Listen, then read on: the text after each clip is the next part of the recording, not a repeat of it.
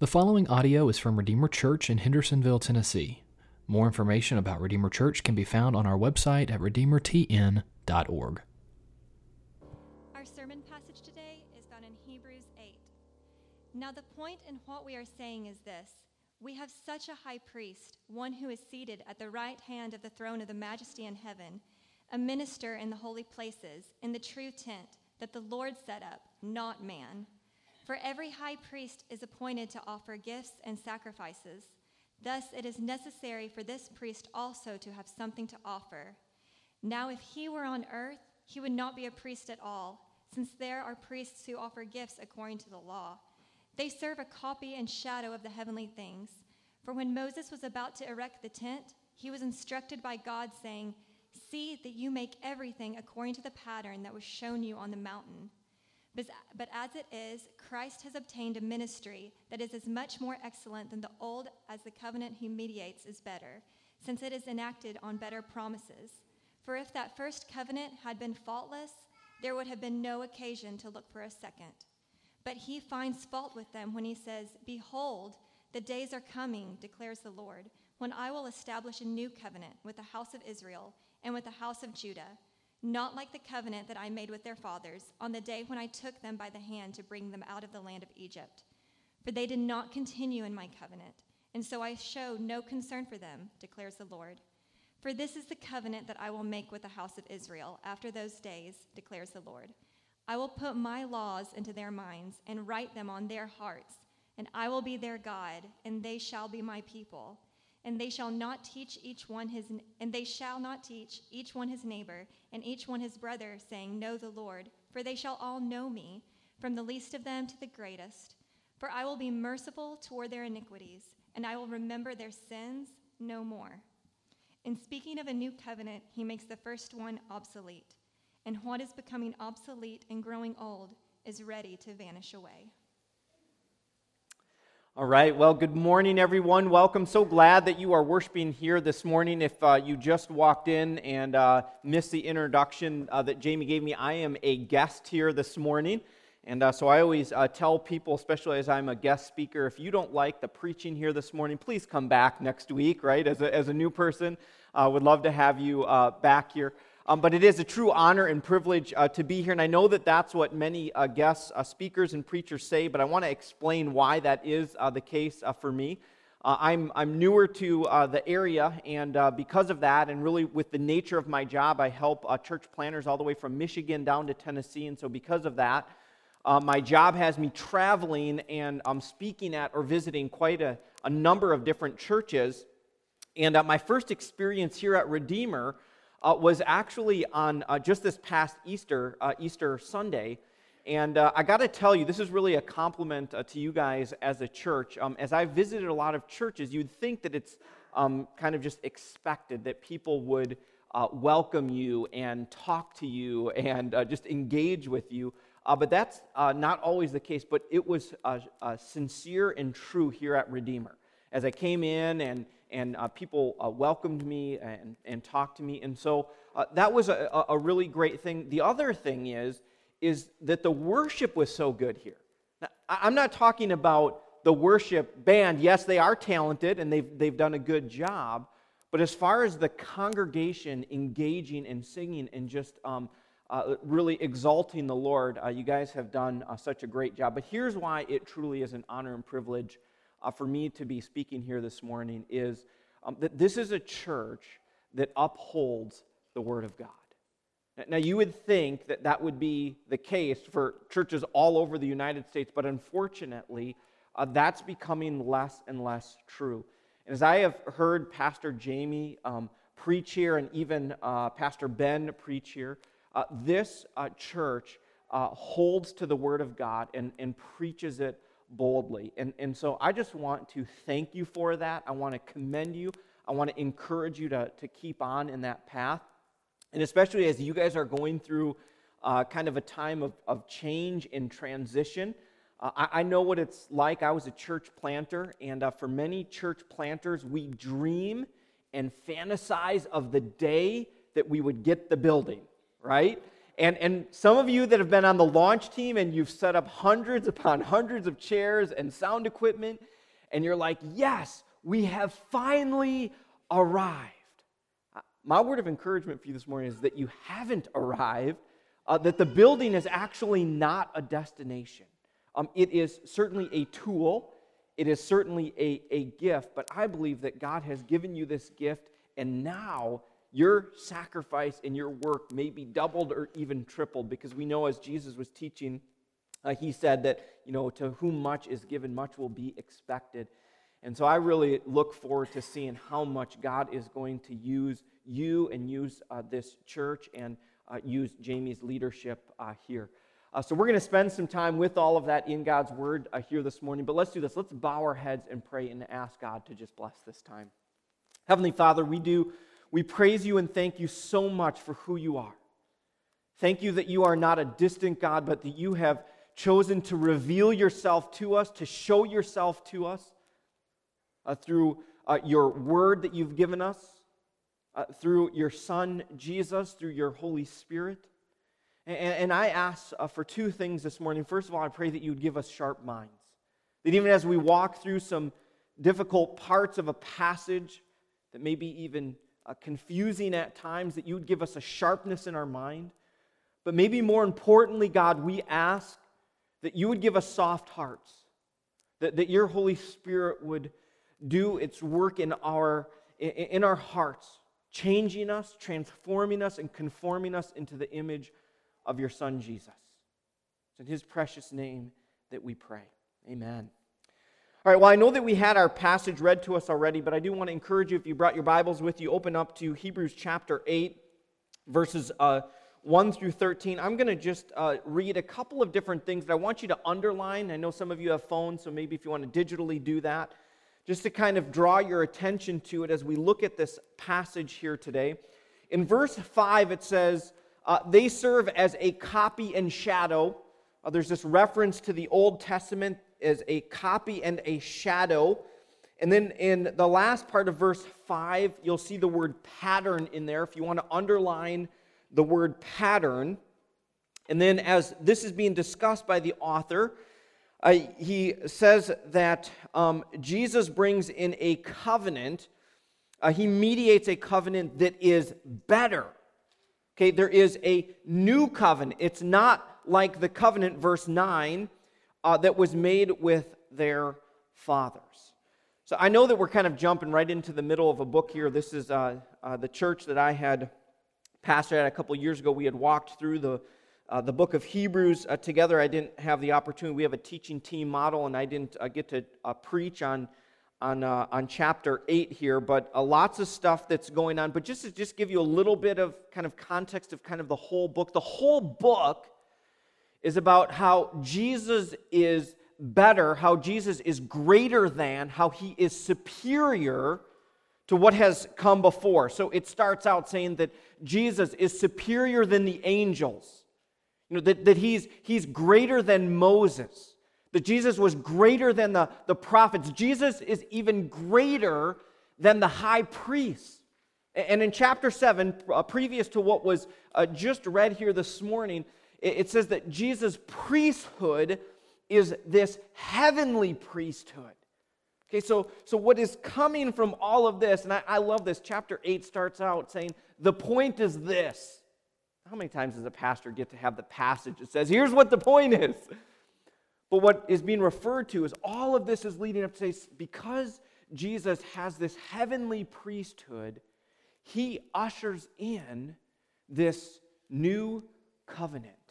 And the new covenant is better than the old. And that's actually the title and really the main idea of the entire chapter 8 is that the new covenant is better than the old. Now, before we dive into what is actually why it is better, uh, there's two theological terms or two theological concepts uh, that we need to cover that will kind of help us to lay a foundation. Because you know what I have found is that the relationship between the Old Testament and the New Testament or the old covenant and the new covenant, Um, I, I believe that this is one of the most confusing parts of Christianity. Uh, the reason I say that is oftentimes as people would come to Christ in our church, it would usually be around month five or six, and I would you know, get a knock at my door or an email or someone pull me in the lobby and, and, and say, hey, I, you know, I, have been, we've been learning all this stuff about Jesus, but I started reading the Old Testament. It, it doesn't make any sense to me. It doesn't even seem to match up. It doesn't even seem, seem to jive. So, so what's the deal with this?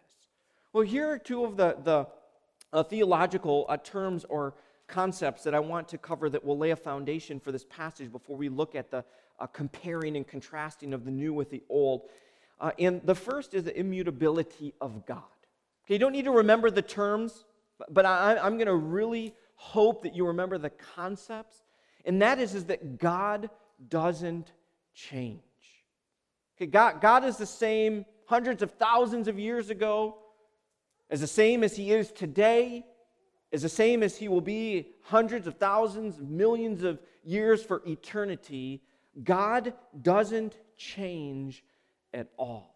It's actually one of the things that makes him so distinct from, from us as human beings. Because we, we do change. Okay, you, you've probably met people who have changed even in their character, who they are. Maybe you knew them at one time and they were a really generous person, and then all of a sudden they became a greedy person. So they changed who they were, their character. Or, or maybe uh, reverse of that, of you met someone who, you know, uh, uh, used to be not so nice and they were impatient. And then some things happened in their life. Maybe it was even that they became a, a follower of Christ, and then because of that, they became, uh, uh they became patient.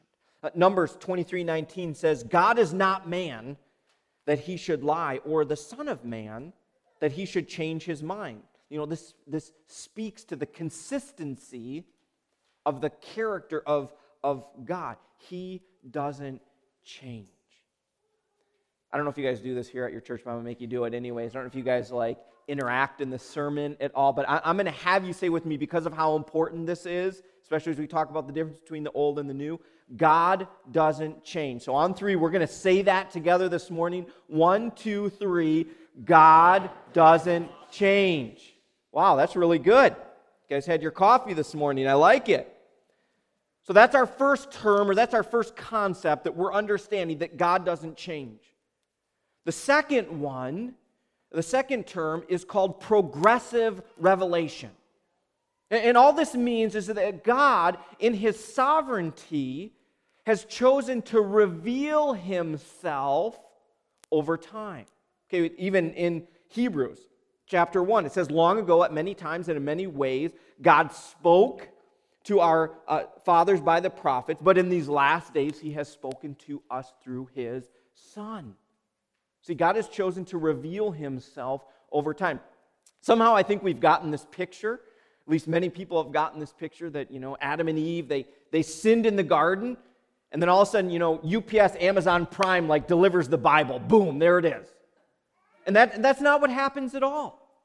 But instead, what God does is He reveals Himself over time. And so when we're looking even at the Old Testament and we're looking at the Old Covenant, we're seeing that God is revealing his character and he's revealing his plan over time. This is why I had you underline some of those words, this idea of, of the Old Covenant being a shadow and a copy. It was pointing to this time where God would ultimately reveal his plan of salvation and redemption unto us through the giving of his son.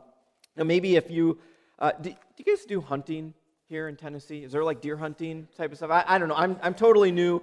Jamie already made fun of my accent a little bit. I don't know what he's talking about. You guys all have an accent. I don't have an accent. Uh, but I, I, grew up in a hunting family. Hunting was really important, like serious hunting. My dad had maps of our property. It had the, all the deer trails. It had where the stands were, you know. And um, when when we would get up uh, in the morning, it wasn't like you got up when deer hunting started. Uh, you got up super early in the morning before the sun was even close to coming up because you needed to get into your stand uh, before it was light out and before opening season actually started when you could actually pull the trigger. And, and so, hunting at a very young age, my first time hunting, uh, we did the whole routine. My dad showed us the maps, who would be in what stands, all the deer drives, all that uh, sort of thing. And I remember getting into my stand, and it was pitch black, and I must have been there for only a couple minutes. And all of a sudden, about 75 yards from me, I begin to hear this rustling. Okay? So I'm like, what in the world is that? Now, as the light started to just kind of come up over the horizon a little bit, I could make out the shape of a deer. Okay, so I got excited. So, you know, my adrenaline's going a little bit. And of course, I'm looking at my watch, uh, not close enough yet, not opening season, can't do anything about it. Uh, so, what I did is I just prepared myself and I just kind of, kind of aimed kind of in that general uh, direction. And uh, as the light was coming up a little bit more, I could make out that it was a buck. Not, not a small buck. We're talking, I couldn't count, but at least 12 to 14 point buck. So now my heart is pounding so hard. I'm getting nervous that the deer is going to probably get spooked because it can hear my heart. So I'm thinking to myself, okay, just get your mind on something else. Maybe think about, okay, this is my first deer. Do I mount just the antlers? Do I do a full head mount? Like, what, what, what am I going to do? Okay, so I'm just looking back and forth, looking at the watch, looking over there.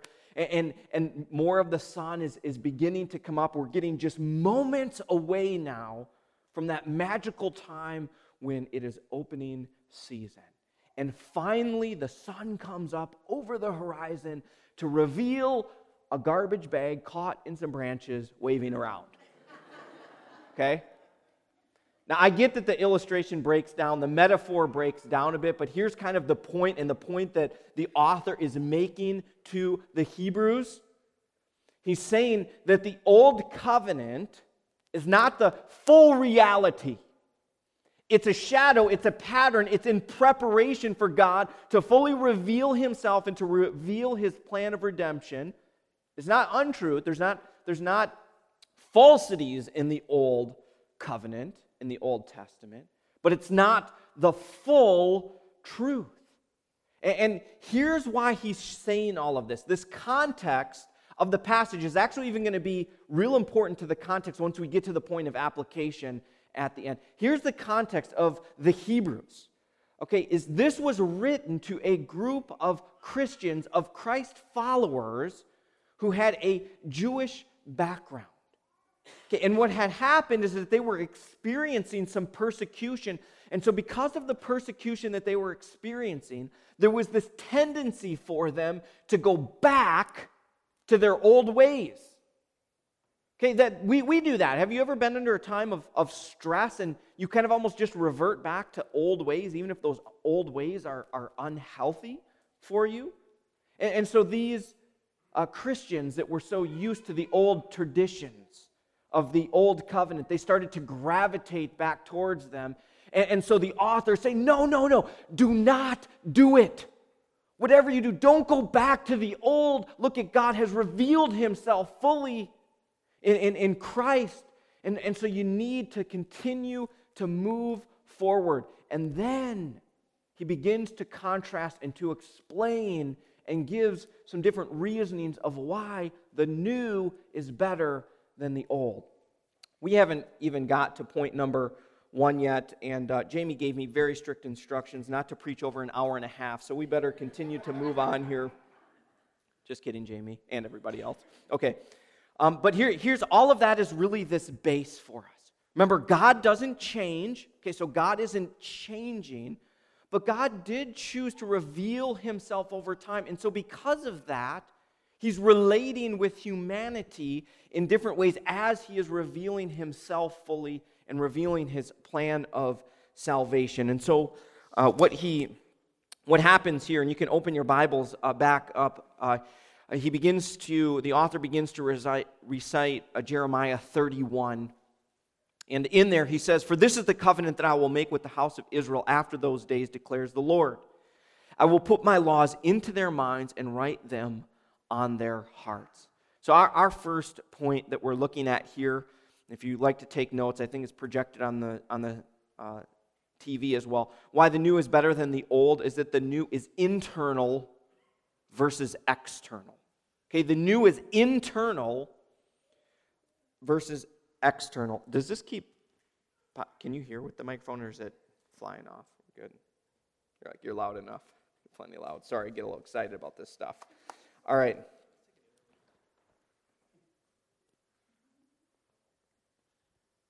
By the way, if you remember Easter Sunday, Jamie had problems with his mic too. And, and So- you saved me. Yeah.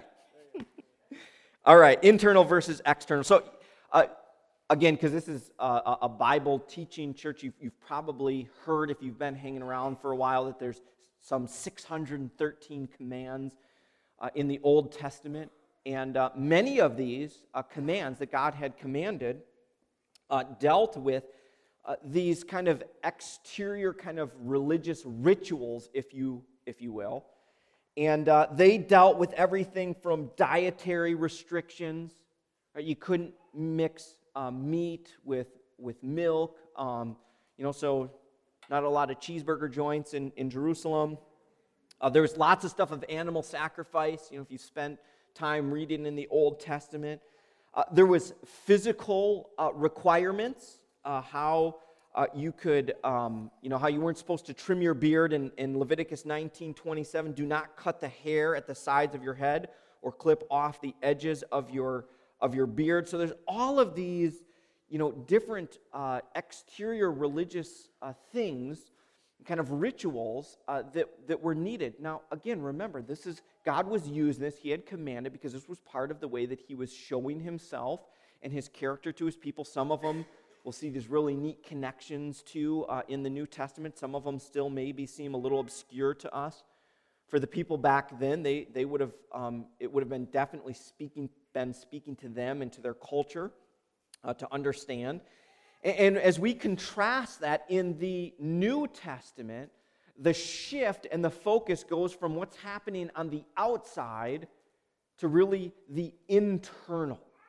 Okay, we even see uh, this as Jesus is interacting with, with the Pharisees and the Sadducees, the religious leaders of that time. One of my favorite uh, uh, of these interactions is that the Pharisees uh, see that the disciples aren't washing their hands to have this r- religious kind of purity. They're not following. Uh, now, those are rules not just of the Old Testament, but ones that the Pharisees had even added onto the Old Testament. And they're like, aha, we caught you. You think that you're so good. You think that you're so righteous. You're saying you're the Son of God. How can that even be? You're not even following the laws or the rules that we've made up as, as is concerned with religious purity. Here was Jesus' answer. I love this. He says, Don't you see that whatever enters the mouth goes into the stomach and then out of your body? Now, I don't know about you, but whenever I read Jesus, I, I tend to read him uh, with even just a little bit of this sharpness, some of this little bit of a sarcastic tone. We're kind of used to kind of flannel graph Jesus, like Jesus warm, cuddly, and he, it, you know, Jesus is very tender-hearted. But when he's dealing with hypocrisy or trying to communicate a truth here, uh, he, he says, "Don't you get it? Food and, and, and purity. You're talking about food that goes in one end and goes out the other. That's essentially what he's saying. And then he says this, though. He says." But the things that come out of a person's mouth come from the heart. And these are what defile them. For out of the heart come evil thoughts, murder, adultery, sexual immorality, theft, false testimony, slander. These are what defile a person. But eating with unwashed hands, that doesn't defile them. So we're seeing that the new covenant is about what's going on on the inside. And what we learn from Scripture is that when, when we place our faith in Jesus Christ, God's Holy Spirit dwells inside of us. And He changes and transforms and conforms us into the image of His Son over time. There is this lifelong process of being changed and transformed into the image of Jesus. And this is what the new covenant is about. It's not just about the external checklist, it's not about rules and regulation, but the new covenant is about transformation.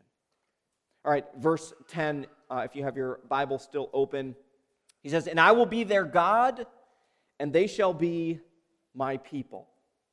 So if you're following along, your second write in is why the New Testament is better than the Old, is that it's re- relational versus transactional. It's relational versus transactional. Now, this is not a new phrase. God said this in the Old Testament. He said, Hey, gonna, I'm going to be your God, you're going to be my people. So that's, that's not a new phrase. uh, at all. However, if you read through the Old Testament, you will see that the people experience their, their relationship with God on a transactional type of level. What do I mean by transactional? Transactional is kind of the if then types of statements. In the Old Covenant, it would often be God saying, Hey, if you do this, then this is what the result is going to be. If you follow my commands, you'll have a large family. You'll have a good job. There's going to be lots of crops. You're going to have peace with all the countries around you. If you do not follow my commands, you're going to be barren. You're going to have hard work. You're going to have war uh, from all of the. So there was this transaction. It's how they experienced it.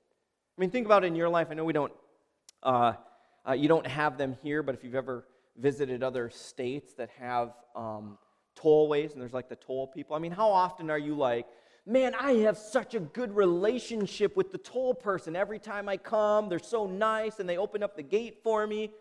No, right? Because what happens is a transaction. You drive through, you put your money in, the gate goes up. You don't put your money in, the gate comes back down. There's just this transaction that happens. Now, that's an extreme example. That's not how I'm saying God operated that way. However, this is how people experienced more of their relationship with God. There was so much of this if then uh, type of feeling uh, to, their, uh, to their relationship. Uh, Jesus said, though, Come to me, all you who are weary, and I will give you rest. See, when we refer uh, to this, this is, to me, this is really so much of the gospel. This is, this, is, this is the good news that our relationship with God isn't based on our works. It's not based on the transaction, all of the good stuff that we do, then we're going to get something from God, but instead, it's based on what Christ has accomplished for us. I mean, this is just such a huge thing. This is a huge thing for the original audience that is hearing, hearing it, but it's, it's, it's huge for us as well, too. And, and we'll talk about this uh, at the end of the, of the uh, sermon when we get to this point of really applying it to our lives, what a fundamental shift it can be for us to really live in those gospel implications of it being relational instead of transactional. All right, moving right along here, uh, we see uh, still in uh, verse 10 where he says, For they shall all know me from the least of them to the greatest. And so for your third fill in, you can write in inclusive versus exclusive. Uh, so the Old, uh, uh, Old Testament, once again, or the Old Covenant, was based much more on a system of exclusivity. Okay, so if you read all of, of Hebrews, there's even lots of discussion about the temple in there and even how the temple was structured. Uh, was structured in a way that helped people see uh, the holiness of God and the sinfulness of humanity. That was a real important thing. And so there was the temple was broken up into sections. You know, there was the holy of holies. The high priest could go there just once a year. But then there was another section that was just for priests. Then there was another section that was you know, just for those that were religiously pure, and eventually, like, even excluded all the way to the outside were the Gentiles. Okay, now again, there was a purpose to this, right? God was revealing who He was, and one of the important things for humanity to understand, again, was the holiness, the, the purity of God, and the utter sinfulness of us as human beings. And so there were these systems that were set up as far as exclusivity. Now, again, let's go back to where we started. God doesn't change. Does this mean that God only loved a certain amount of people, that he only really liked the people that, that came from uh, the nation of Israel? I would argue absolutely not.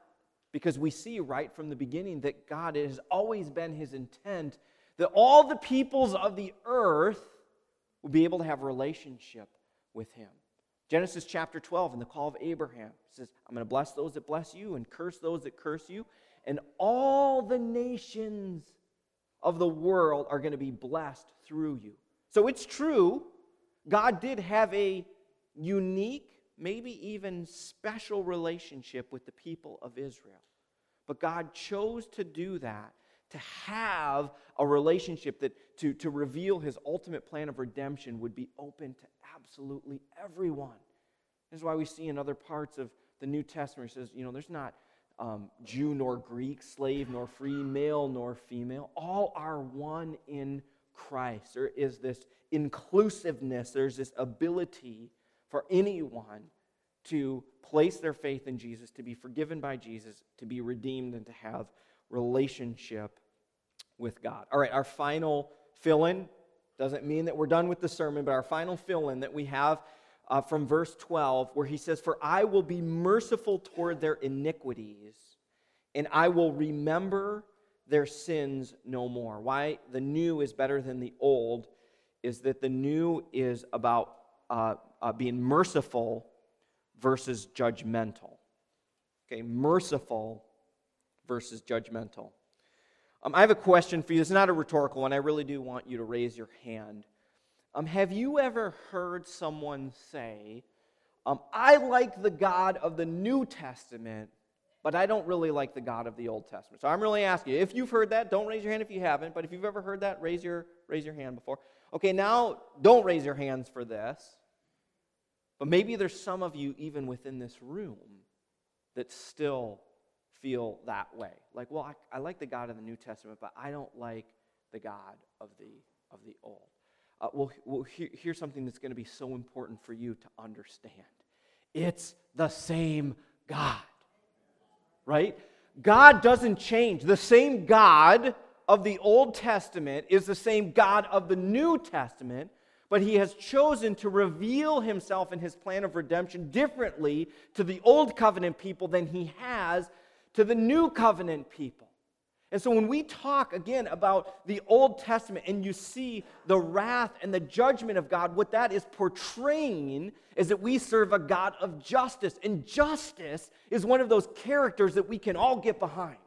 Because when we see something that is unjust or unfair in this world, what do we demand? We demand justice. And we serve a God that is fully just.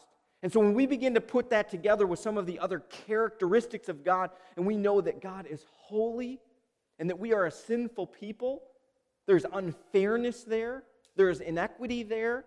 And, so, because of that, we deserve a punishment.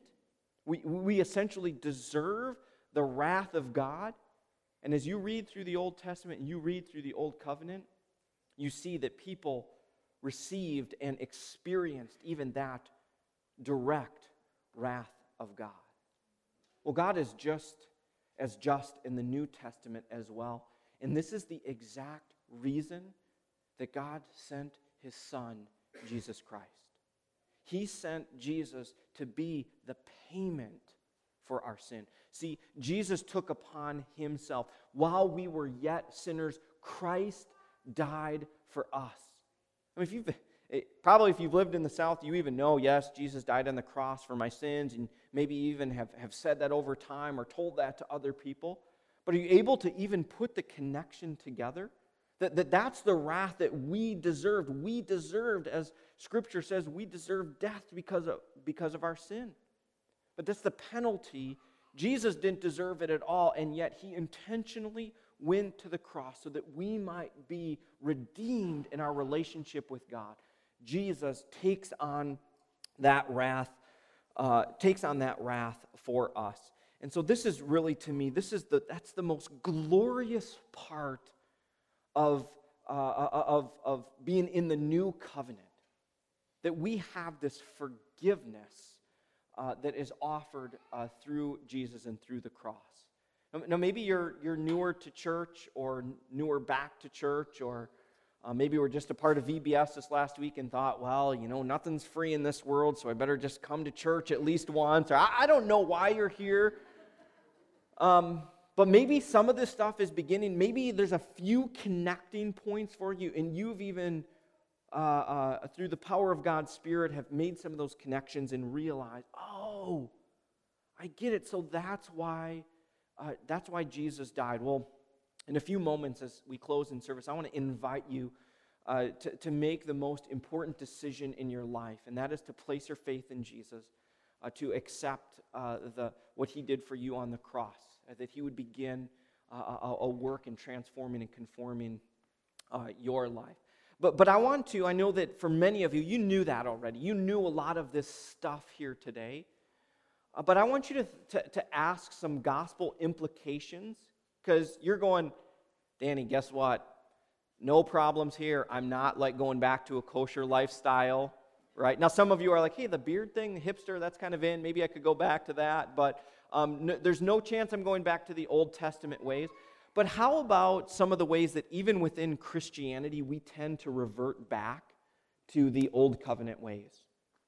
Right? How, how much of our Christianity really is based on the exterior? Here's, here's the checklist go to church, you know, go to Sunday school, join a small group, tithe, um, you know, make sure you have the fish bumper sticker on the back, whatever it is, whatever your little checklist is. And, and it's all about the exterior. But really, in the new covenant, having a relationship with Jesus, it's, it's, it's the interior. How about this one? This is the one that I actually think is, is trips up uh, many followers of Christ is transactional. How many of you uh, have become self righteous and, and, and, you're looking at your relationship with God, you're going, God, look at me. I mean, especially in comparison to the other people around me, even the other Christians around me, I'm doing pretty good. Therefore, why aren't you blessing my life? Why don't I have the job that I want, or the spouse that I want, or the income that I want, or the neighborhood that I want, or the vacations I want? Transactional. Or the reverse. Lots of Christians are in the reverse, and they're saying, you know what, I've done this, that, the other thing, and so I don't deserve, God, I don't deserve anything. And uh, uh, Satan really just even uses that as a tool for people to kind of self self loathe. Guess what? It's, it's, it's not, again, it's not based on what you have done, it's based on the work and what has been accomplished for you on the cross. Then you're in right standing with God. It's not this uh, transactional thing. What about even the inclusive versus exclusive? Again, I think it's easy as a church to all of a sudden be kind of exclusive and be like, ah, we got this figured out, righteous ones. Um, kind of look a little different at people. Maybe they dress a little different. Maybe they were uh, have a you know uh, whatever. You know, you know where they were last night, and and and and they don't have any problem showing it. It's like, ah, oh, don't. Maybe you need to kind of just clean up before you come in here. I think as we see Jesus, he's saying, no, I, I came for the sick.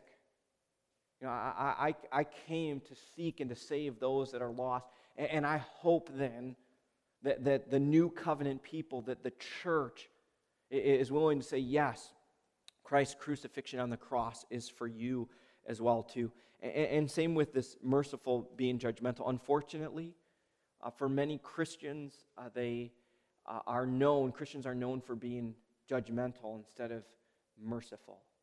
And I think if we are to be the body of Christ and we are to embody, you know, the, the, the new covenant, uh, then we ought to be a people uh, that is full of mercy and grace. Uh, does that mean that we never uh, uh, call sin sin and that we don't um, call people out on? Absolutely not. You can still do that. But I'm talking about that heart of mercy and grace as we relate to other believers and even as we relate to non believers. So, this is what I want you to do. Um, I, I, want you, if you came with someone um, here today, that when you uh, leave here today, maybe it's you go out to lunch or sometime during this week, or if you have some family time, look at this list. You know, the external, the transactional, the exclusive, the judgmental, and just say, if there's one of those that you seem to kind of gravitate towards, when, when you're kind of under stress, under pressure, under persecution, or just not walking strongly with the Lord? Which one is it? You know, we all have them. We, we all make mistakes. We're all susceptible to sin and temptation. And just use that as a discussion point. Okay, say, hey, here's one of those things. So if there's an area, uh, and, and allow this to be a time that, that God reminds you of the goodness of who He is and what it means to live in His grace and in His mercy. Let's bow our heads and pray. Heavenly Father, we thank you so much for who you are. We thank you that you are a God that doesn't change. Thank you again that you've chosen to reveal yourself to us through your word and even things that don't make complete sense to us in the Old Testament. We know that it all points to the time for us to understand that you died on the cross for our sins. Okay, I pray right now through the power of your Holy Spirit, that you would even uh, touch and, and quicken the hearts of those that may not know you, but God, that you are doing something in their heart and in their life, and they know who they are, that even right now, that they would just realize and say, Yes, God, that's me. That they would recognize, and, and in their own words, they would just say, Yes, God, I am a sinner. Forgive me, Jesus, that I have sinned. Come into my heart, come into my life. I surrender my life to you. May you be the king of my life. Change me, make me new, give me a, a clean start, give me a fresh slate, and that I may serve you. And God, for the rest of us that have made that decision before, uh, God, I, I pray that you would show us ways in which we go back to our old ways. That, that even uh, old uh, traditions, old ways in which we uh, uh, kind of fake our Christianity. But instead, I pray that your Holy Spirit would work in us. God, make us ones in which we uh, are, are just in love with you, that we understand your love that you have for us, that we understand the magnitude, uh, God, of, of what you did for us. Thank you that you sent your son Jesus to die, die on the cross for our sins, to raise on the third day that we might have new life here and life eternal with you. It's in Jesus' name we pray. Amen.